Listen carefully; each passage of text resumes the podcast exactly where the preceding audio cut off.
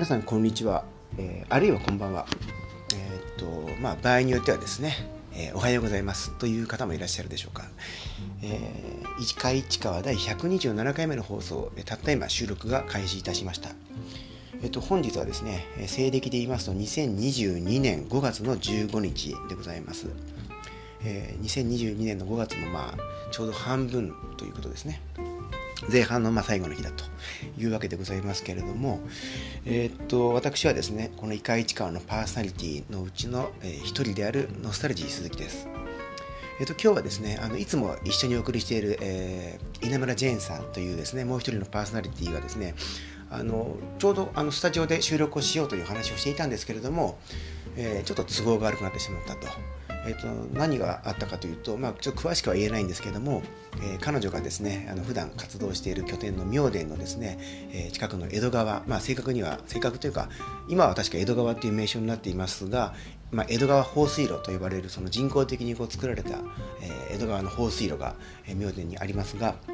えー、ここにですね、えー、とここであの観察されるですねカニを見に行っているという話を、えー、ちらっと聞きました。ちょっとあのそういうわけでですねあの、まあ、イカよりもカニが大事だというような話だったので本日は私一人で、えー、お送りして、えー、いますけれども、はい、本日いちがつ、えー、ごがつのじゅうごにちなんですが、えー、とちょっとあの、まあ、後ほど今日のお話もしたいと思いますがまず昨日の話を少しさせていただきたいと思います。えー、と私や稲村ジェーンさんはですねあの市川市でまちづくりを行うためにこう、えーまあ、立ち上げた仲間たちで立ち上げたですね、えー、エヌピーオー のフリースタイル市川のメンバーなんですがフリースタイル市川ではフードバンクという事業を行っていましてこのフードバンクではですねあの、えーまあ、賞味期限のな賞味期限内なんだけども、えー、もう食べることがないとかですねあのそのままほっといたら捨てちゃうことになってしまうような運命にある、えー、食品を皆様からお譲りいただいてそれをお預かりして、まあ、あの管理してそれを、まあ、子ども食堂さんとかあの 食, 食品のですねお裾分けあの食品の入手に困っている方に無償で提供するようなお裾分けをしているフードパントリーといったあの活動をしているところなんかに届けると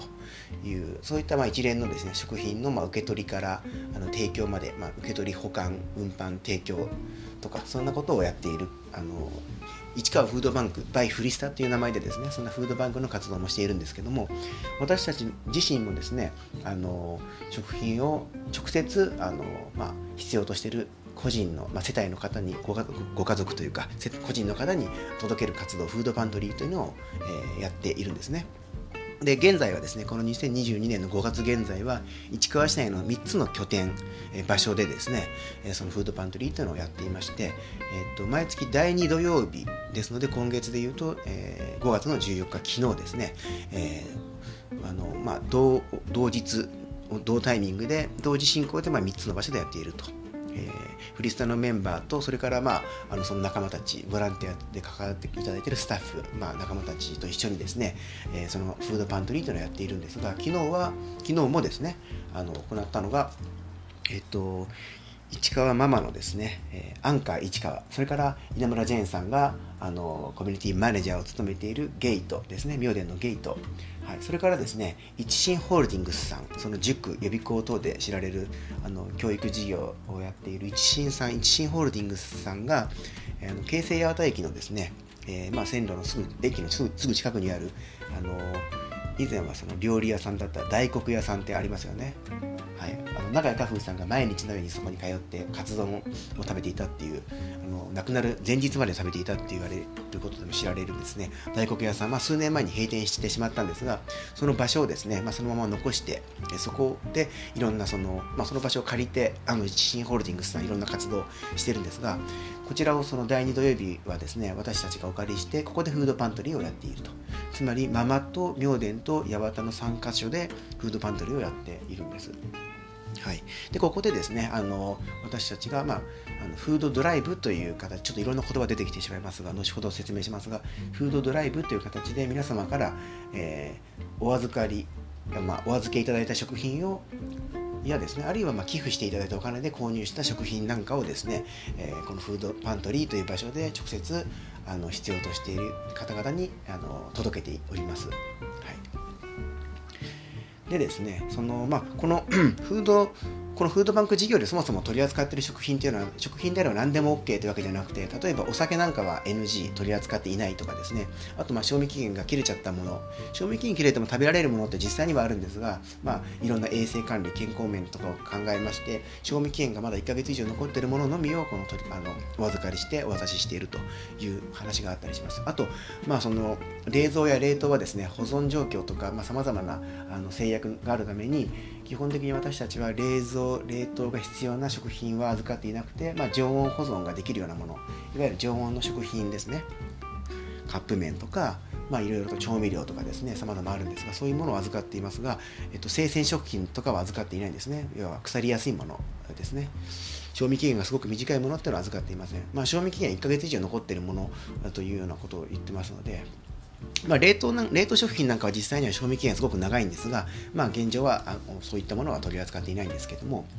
はい、ただまあ例外的なことがありましてですね、あの通常はそのフードバンクでは冷蔵冷凍のものを扱っていませんけども、あの実は昨日ですね行ったフードパントリーでは、えーあのまあ、生鮮食品とか生鮮をお渡しすることが、まあ、できたんですね。それがなぜかということについてですね、えー、とこの、えー、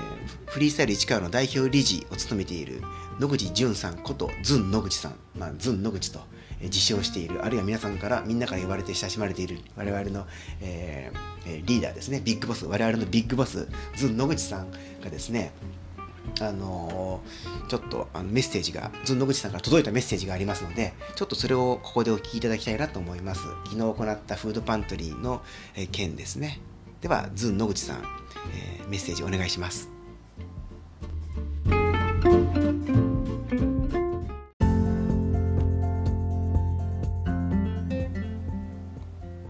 フードバンクでは通常は常温保存できるものしか受け取ることができませんが、パントリー当日に持ってきていただくことで栄養がたくさんある生鮮食品もお渡しすることが可能となります。生卵で食べるととても美味しい奈良卵様の卵は利用者の皆さんも大変喜んでいました。また綺麗なお花をお渡しした女性は家の中が華やかになると笑顔で受け取っていただきました。地域の皆様がそれぞれできることからご協力いただくことでたくさんの笑顔が生まれます。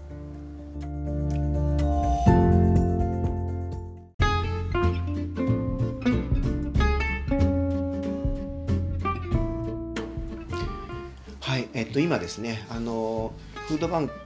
まあ、あのフードパン昨日行った、えー、ごがつじゅうよっかに行ったフードパントリーでですね、あの、まあ、当日にあのフードバンクにですね、あの、えー、と寄贈いただいた、寄付していただいた食品は、まあ、当日なのでその新鮮なものなので、えー、生鮮食品や、これも花も生鮮というふうに言えると思いますが、そういうお花をあの、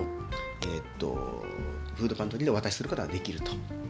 いうわけですね。まあ、食品、あのいろんなあの常温で保存できる食品というのも私たちなるべくあの栄養バランスとか味とかも良いようなものをなるべく揃えて皆さんにお渡しするようにしてますが、やっぱり生鮮にのあの素晴らしさもありますので、あの、まあ、例外的にフードパントリーの当日にですね、あのお持ちいただければそれをパントリーの午後に行うフードパントリーで利用者さんにお渡しすることができるという、そんなお話でした。それから、まあ、最後にちょっとあのずん野口さんも言ってましたが、まあ、その地域のみんながですねそれぞれ自分自身にできることから、まあ、協力するということで、まあ、あのたくさんの笑顔が生まれるということですよね。まあ、協力してくださる方々もですね、あの当然しかめ面でやってるわけではなくてですね、まあ、絶対とは言いませんけど、まあ、笑顔というか温かい気持ちであの協力あのしていただいていると、一緒に活動しているという形ですね。まあ、そのこのフードバンクの活動というのは、えっとよく、まあ、支援する側と支援される側というふうにこう分かれるような感じでこう 見, 見る人も多いと思いますし、まあ、それは決して間違えてるわけじゃないんですけども、まあ、そのそういう私は常にもう生まれてから死ぬまで支援される側で、私はする側でとか、そういったふうに人の立場とか役割って固定しているものでもないわけですよね。まあ、それに自分の努力ではどうにもならないようなさまざまなですね、運命のいたずらとか生まれた環境とか育ってきた環境とかいろいろあると思うので、まあ、要は困っている時はあのお互い様みたいなあの感じでですね、えーっとまあ、あのそれぞれができる時にできる人があのやれることことをやっていくと、少しずつ小さい小さくても全く構わないんですけども、そういった優しい温かい気持ちをこう持ち寄って、それを必要なところに届けていくってことをやっていくと。私たちのフードバンク事業自体はですね、何かをゼロから満たしているわけじゃ全くなくて、皆様にお声掛けしてあのご協力いただいたものを、えー、また届けるという、まあえー、中継点というかハブ機能みたいな感じでですね、えー、橋渡し役をやっているわけなんですね。まあ、あのなので私たちとしてはそういう活動をしつつですね、皆さんにこういう形で関わってもらいますよという関わり方の形をいろいろと示していくということも大事かなと思っております。はい、それからですね、あの昨日その妙典のゲートでもあのフードパントリーを行いましたけど、ゲートというのはもともとその、まあ、フードパントリーにも場所を貸してもらっていますけれども、フードバンク事業としてゲートに場所を貸してもらっているんですけども、ゲートはにせんにじゅうねんのじゅうにがつの、まあ、本当に下旬年末にオープンしましてですね、それからあの、まあ、にねん、えー、とにせんにじゅうねんなんで 1, いちねんはんですかね、まあ、にせんにじゅういちねん丸ごといちねんと、それからまあ今ごがつなのでにせんにじゅうにねんごがつなのでいちねんはんが経つか経たないかっていうぐらいかと思うんですが、非常に地域に、えー、地域の人たちにこう認知されて浸透してきてですもらってるみたいでですね、にかいはそのコーワーキングプレイスということで、あのーまあ、家で在宅勤務なんかをしている人とかが、まあ、家だとちょっと集中できないよっていう時なんかにこう、まあ、登録している会員の方がにかいのスペースでパソコンを置いてブースで、あのー、仕事していたりすると、そんな使い方、使われ方をしているんですね。で、いっかいの方では、いっかいの方はレンタルスペースということで、いろんなあのイベントとかワークショップとか、あのそれこそその日だけの、えー、ポップアップストアを開いたりとか、いろんな活動がされていたりします。あと、あの、えーと、親しい仲間たちの会議をそこで開いたりということもしてるみたいなんですね。私もそこで行われているワークショップに参加したことがありますし、そこからあの、まあ、あのちょっと大げさに言うと、そこにワークショップに参加したことで一つのその、まあ、街づくり的な活動を新しく始めることにもなったということもありました。で、昨日もですね、実はフードパントリーは行われていたんですけども、それと同時開催で、まあ、別にそのふたつの、あの、えー、ものがあのイベントがですね重なったのはたまたま偶然なんですけども、ゲートではですね、あのこの市川市の方で、えー、今綿あめ、綿菓子、これをですね販売するあの活動をしたいなと思っている方が い, いるんですが、その人が確かその、えっとまあ、初出店をその昨日したんですね。ただ出店といっても、まあ、初めてなので、まずはこうおそらくお試しというか皆様へのお披露目も兼ねてだと思うんですけども、無料で綿あめを振る舞っていただいたようなんです。はい。で、えっと、その方が確か昨日がゲートに初めて、えー、まあそのトライアルで出店されたみたいなんですが、まあ、無料だっていうこともあったと思うんですが、午前中雨が降っていたんですが、午後晴れましてですね、えー、皆さん雨上がりに妙典の皆さんこうゲートに訪れて、たくさんの方が、特にまあお子さん連れたファミリーの方が多かったようなんですけども、綿あめを、あのー、もらって笑顔になっていたみたいです。あのフードパントリーのご利用者の方もですね、綿あめもらって喜んでいたという話もお聞きしましたけども、えっと、そのゲートでですね、えー、その綿あめをもらったあの手にしたですねたくさんの人たちがで賑わっている様子の写真を、私もその、えー、稲村ジェーンさんのですねツイッターの投稿で見たんですが、本当に賑わっていました。で、あのあのまあ、このゲートってオープンする前にですね、こんなあの も, もともとあったあの住宅をですね、えー、建物を、えーまあ、リノベーションして使えるところは残 し,、ま、残した上で、えー、新しくそのコミュニティスペース、えーえー、として作り変えたというそんな建物なんですけども、にせんにじゅうねんにその描かれたあのオープンする前に作られ書かれたパースっていうですね、オープンしたらこういう風になりますよっていう、まあ、想像図というかイメージ図がありまして、そこにはあの、まあ、近隣の人たちとおぼしき人たちがゲートを訪れて、あのそのゲートの建物の周辺にいる前のこうベンチ状になったところにこう腰掛けている様子が描かれていたんですけども、昨日の写真見るとですね、そのパースに描かれていた人数よりもたくさんの人があの訪れていて、本当に、まあ、稲村さんの想像通り、あるいは想像を上回るぐらい賑わって人々にこう親しまれる場所になってきたんだなと、本当にそういう交流を生み出すような場をあの作りたいなという願いを込めて、あの勇気あるチャレンジをした稲村さんなんですが、昨日はですね本当にそういうあのご自身が想像したような未来が現実になったそれをありありと感じていたんじゃないかなというふうに思います。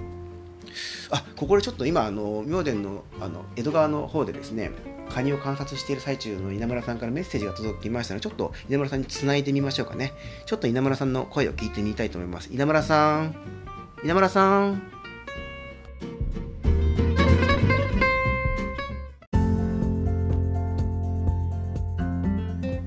たくさんの人が集まって交流をする場所が作りたいとゲートを開いたのがにせんにじゅうねんまつのこと。こういう光景が見れた時にとても幸せだし、やっててよかったとホッとする瞬間だったりします。毎日手探りでも一歩一歩、ありがとうございます。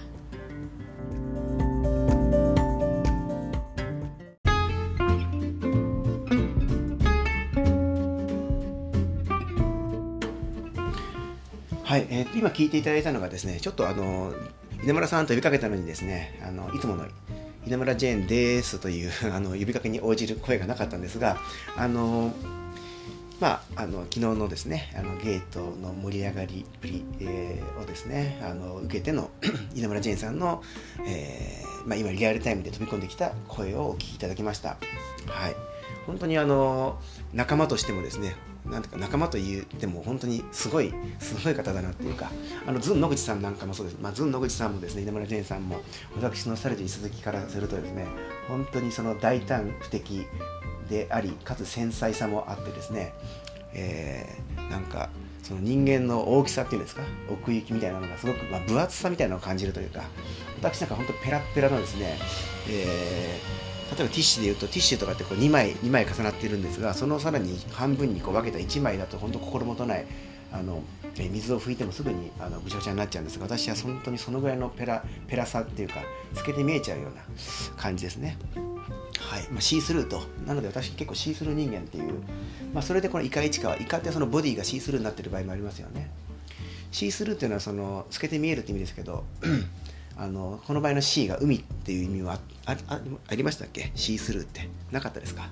あ、失礼しました。えっと、イカについてまた詳しい方に後ほど今後ですね語ってもらいたいと思いますけれども、まあ、そんなわけで昨日あのにせんにじゅうにねんのごがつじゅうよっかはフードパントリーを実施しましたけれども、まあ、それに関連して今日はですね、え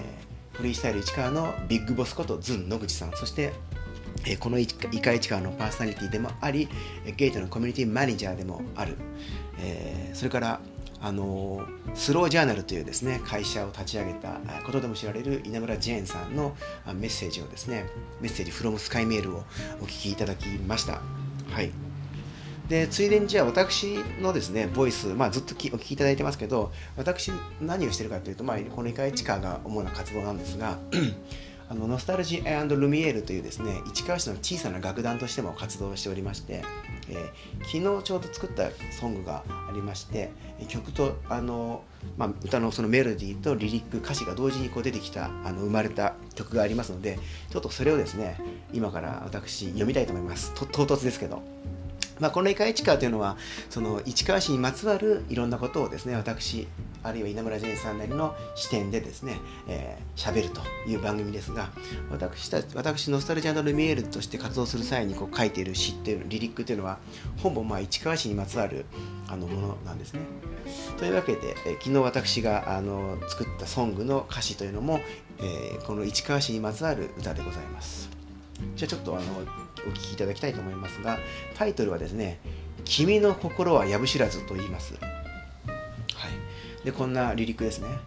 君の心はまるでやぶ知らず、覗き込んでもよくわからないよ。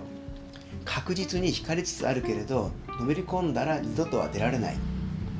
風に吹かれ揺れる髪は竹やぶのごとし、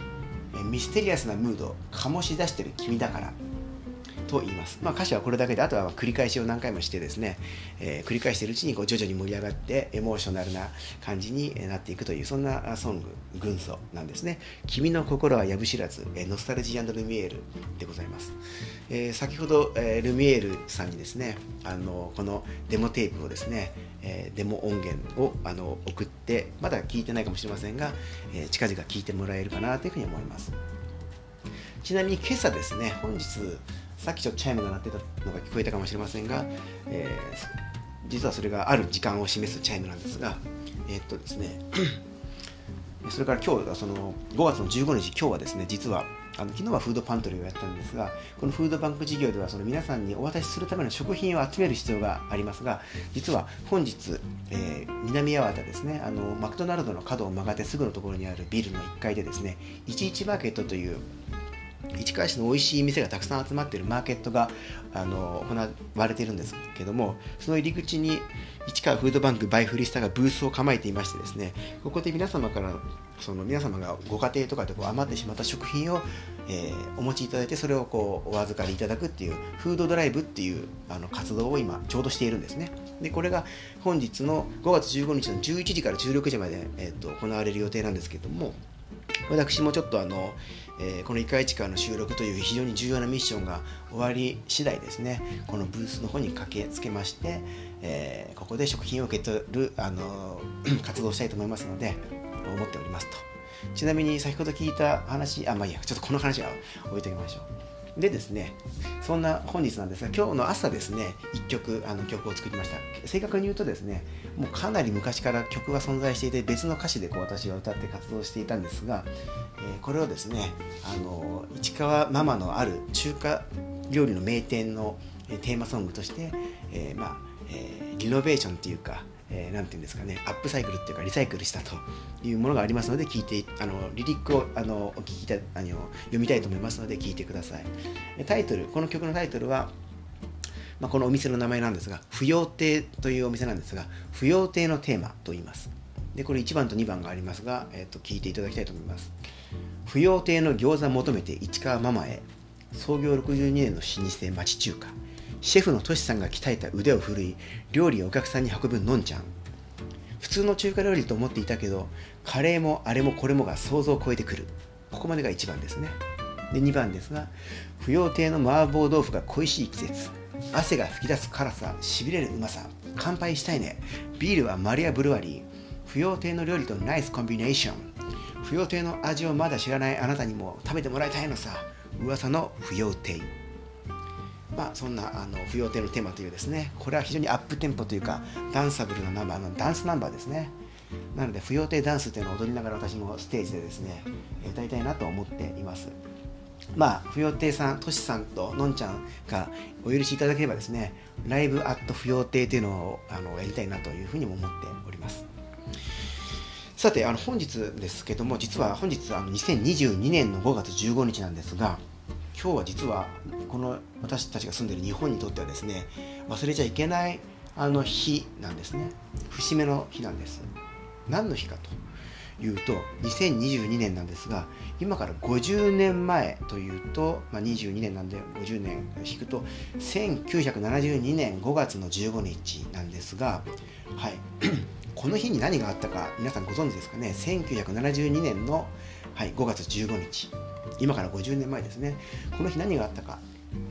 はい、実はですね、この日は沖縄がですね、日本に復帰してから半世紀ごじゅうねんを迎える日なんです。迎えましたと、今日迎えました、はい、ただですね、まあ、あのごじゅうねんまえということなんで、例えば50ちょうど今ごじゅっさいの人はですね、もう沖縄復帰というのは自分の記憶にはないですよね。歴史として学んだというぐらいなんで、なのでリアルタイムの記憶があるのは、例えばまあごじゅうごさいとかろくじゅっさいとかそれ以上のまあ、ろくじゅっさいいじょうの方が中心でしょうね。ほとんどの方はもう高齢者になっているという感じですね。沖縄の復帰をリアルタイムで知っている人というのはという状況ですが、私たちにとって非常に重要な話です。というのは戦争とも関係していますよね。あるいはアメリカとの関係とか、ちょうど今戦争と言いますと、にせんにじゅうにねんの今ごがつというと、ロシアとウクライナの戦争がまだ続いていてですね、日々死者が出ているという状況ですから、この戦争というものに関連する日本がどう関連してきたかと、それから今もですね、沖縄にはアメリカの軍の基地がありまして、えー、すごく問題になっておりますよね。決して他人事ではないということなんです。じゃあこの沖縄が復帰したと、復帰って何かということなんですが、復帰っていうと、もともと日本に属していたけども、それが日本に属さなくなって戦後にじゅうななねん経ってから復帰したということなんですが、アメリカから復帰したと復帰したということなんです。要はアメリカ軍の統治下にですねずっと置かれていたと。でよくそれをそういうことは知っているとも皆さん知っていると思うんですが、戦後にじゅうななねんかんは、にじゅうななねんってすごい長さですよね。戦後にじゅうななねんかんはですね、アメリカ軍の統治下に置かれていて、この日本国憲法が適用されてなかったということなんです。憲法が適用されてないということは、それで立法、行政、司法といったですね、そういったあの権利というのもアメリカが全部握っていて、でやっとななじゅうにねんごがつじゅうごにちにやっと日本に返還されたということなんですね。つまり今その沖縄をずっとにじゅうななねんかん戦後支配してきたと、アメリカが。で日本国憲法の外にあったんですね。まさに本当に日本国憲法の外にあったというと、本当に支配されていたという言葉がピンとくるかなと思うんですね。でまあ、その沖縄っていうのはその、あの、まあ、日本全土その例えば東京大空襲が行われたりとか、東京以外にいろんなところで空襲が行われたり、あるいは広島や長崎に原爆が落とされたりとか、いろんなあの国内もいろんなその被害がたくさん出ましたが、沖縄はですね地上戦が行われたということなんです。でしかも沖縄はそのもちろんアメリカにのせいでと言っていいでしょうね、被害をたくさん受けましたが、まあ、日本の本土はですね、あの日本本土へのアメリカ軍の上陸を遅らせるために沖縄で、まあ、いわゆる時間稼ぎっていうような形、まあ、非常にこれ時間稼ぎっていうと、要は沖縄をですね半ば犠牲にしてですね、えー、アメリカ軍が沖縄で戦ってる戦うことによって本土への上陸がアメリカ軍の上陸が遅れると、引き延ばせるというふうな思惑で戦争を長引かせたということなんですが、それは逆に逆にというか、結果的に沖縄でのですね当時の沖縄県民のよにんにひとりが亡くなったというふうに、まあ、推計されてるんですね。で 今, その今もですねそ の, そのいう歴史はずっと続いていて、あの、まあ、基地の移設がどうのとかそんな話がありますけども、えー、要はその時に亡くなった人のですね遺骨というのがまだ全て回収されているわけではなくてですね、えー、と海岸の砂の中に骨が混ざっていたりするというわけなんですね。で非常にそれっていうのはもうあのただの砂じゃなくてですね、尊い人命、しかも戦争がなければ失われることがなかった、しかも日本政府の当時の大日本帝国のですねあの考えがですねのせいでそういった犠牲になった人もたくさんいたという実態があるわけなので、まあ、今も沖縄を取り巻く状況というのは私たちには全く関係がないことではなくて、とても関係があることですね。はい、まあそのこの米軍の統治下で沖縄でどんなことがあったか、どういう生活を皆さんが沖縄でされていたかとか、復帰というものを全ての沖縄の県民が喜んでいたのかどうか、歓迎していたかっていうとそうではないという事実とかもですね、私もほとんど知らなかったんですが、つい先日ですね ティービーエス ラジオのえっと荻上チキセッションという番組の中で、えっと崎山俊也さんというですねえっと方が、まあ、記者の記者の方っていうんですかね、この方非常にあの詳しい、いろんなことに詳しいんですが、その方があの少し前のの日に、えー、ラジオに登場していろいろとお話しされていた放送があって、まだタイムフリーで聞けたり、あるいはポッドキャストの スポティファイ でも聞けると思うんですが、えっと、ここで詳しく語っているのを少しだけちょっと聞いたんですが、非常にその沖縄復帰当時どういう感じでその復帰があ受け止められていたのか、沖縄では受け止められていたのかという話なんかをラジオでされていたので、ちょっと私も後ほど改めて、えー、この崎山さんのですねお話を、この荻上チキセッションという番組の番組を振り返って聞いてみたいと思いますけれども、実は今日はあのそんな日なんですね。えー、沖縄が日本に復帰、えー、米軍統治下支配下から日本に復帰してからごじゅうねんめだと、つまりちょうどごじゅうねんまえにそういったことがありましたという、日本にとって歴史的な日、節目の日でもあるよという、そんな話を、えー、ちょっと付け足してみた、えー、付け足してみました。まあ、いかいち会では基本的には先ほど、まあ、今日前半ずっと話したように市川市の出来事とか、あるいは私とか稲村ジェーンさんが普段どんなことをしているのかという活動の紹介とかですね、えー、していますが、そこからまああえてちょっと意図的にっていうところが多いんですけども、市川市という枠からは離れ、離れて、あのー、ちょっといろんな話をするケースがありますけれども、まあ、今日はですね沖縄の日本復帰からごじゅうねんという節目の年だったと、年であるということで、そんなこともお話をしました。はい、えー、と今日私はこの後ですね、えー、南八幡で行われている、えー、と奇数月の奇数月の、えー、に行われるんですけど、毎回いちいちマーケットというのが行われていて、今回で今年いちがつさんがつについてさんかいめのフードドライブ、えー、私たち、えー、市川フードバンク by フリスタが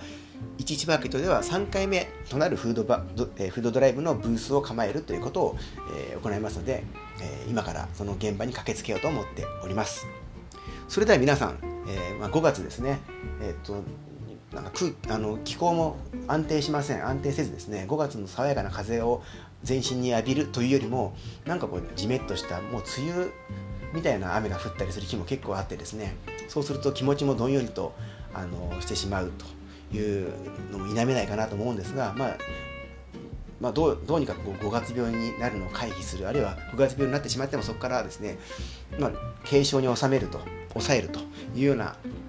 えー、ことをしたいなと私も思ってますし、皆さんもそういうふうに、えー、考えてですね、まあ、美味しいものを食べて食べたり、あるいは歌いたい歌を歌うというようなことでですね、あのそういう、まあ、非常に、えー原初的なというか、もう非常にシンプルなことをしてですね、えー、考え込んだり悩み込んだりし悩みすぎたりしないようにしてもらえるといいかなというふうに、ちょっと無責任ながらそういうふうに思ってます。私このペラペラな人間なんですが、そう思っております。それでは、えー、本日はこの辺でと思います。えー、いかいちかは第ひゃくにじゅうななかいめだったと思いますけども、第ひゃくにじゅうななかいめの放送はこの辺で終了したいと思います。それではまた近いうちにお耳にかかりましょう。ノスタルジー鈴木でした。